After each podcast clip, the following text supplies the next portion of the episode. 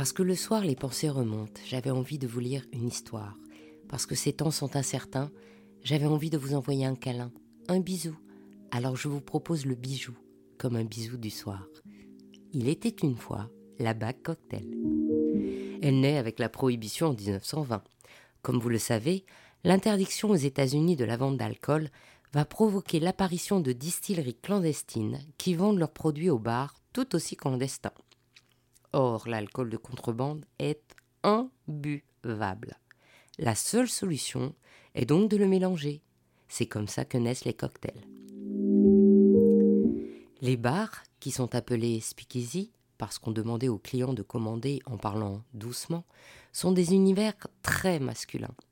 Les femmes les plus émancipées rêvent d'y aller. Mais quelle femme? Appelée The Flapper, c'est une garçonne, stylée comme on dit aujourd'hui, qui fume, se maquille, porte des jupes courtes, bon, pour l'époque s'entend. Elle aime le jazz et boit de l'alcool.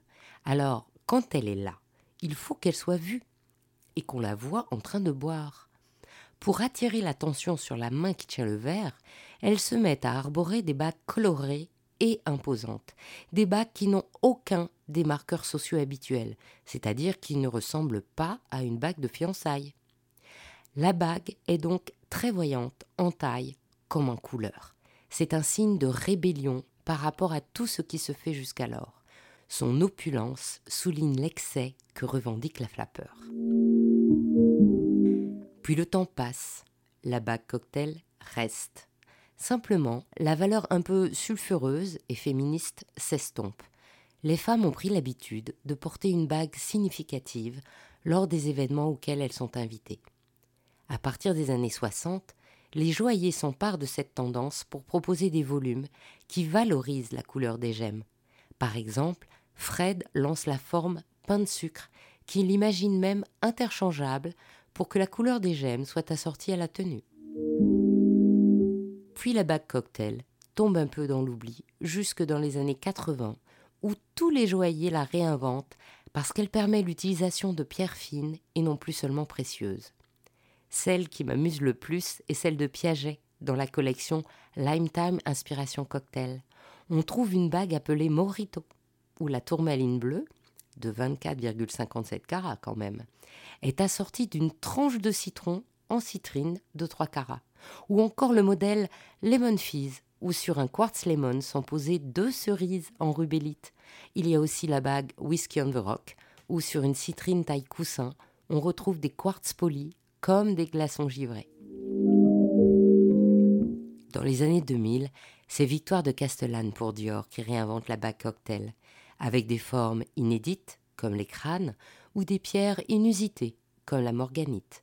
En 2008, pour la collection Belladonna Iceland, elle imagine carrément des fleurs carnivores venant d'une île imaginaire dont les bagues sont émaillées, articulée avec des pierres en suspension dans un enchevêtrement de formes inédites. Aujourd'hui, la bague cocktail peut être plus subtile, la pierre centrale peut être moins grosse, le côté imposant est maintenant donné par la composition des pierres. Ce qui fait qu'elle est cocktail, c'est la couleur, et c'est le dessin qui donne l'intention, la lecture du bijou. Par exemple, la bague Ciotoli de Mellerio rend hommage aux îles Borromée, qui est à la fois le berceau de la famille Melario et le lieu emblématique de l'élégance italienne.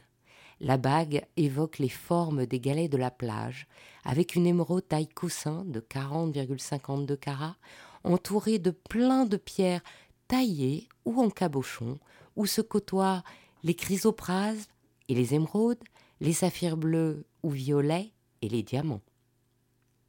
Pour la bague Nkuma, qui résulte de l'association de la maison Maton avec l'artiste Emeline Pio, la recherche des formes est une pure poésie.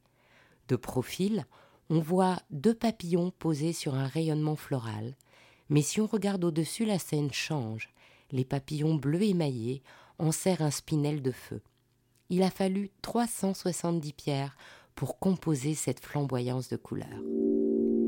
La bague cocktail n'a pas fini de nous surprendre et de se réinventer.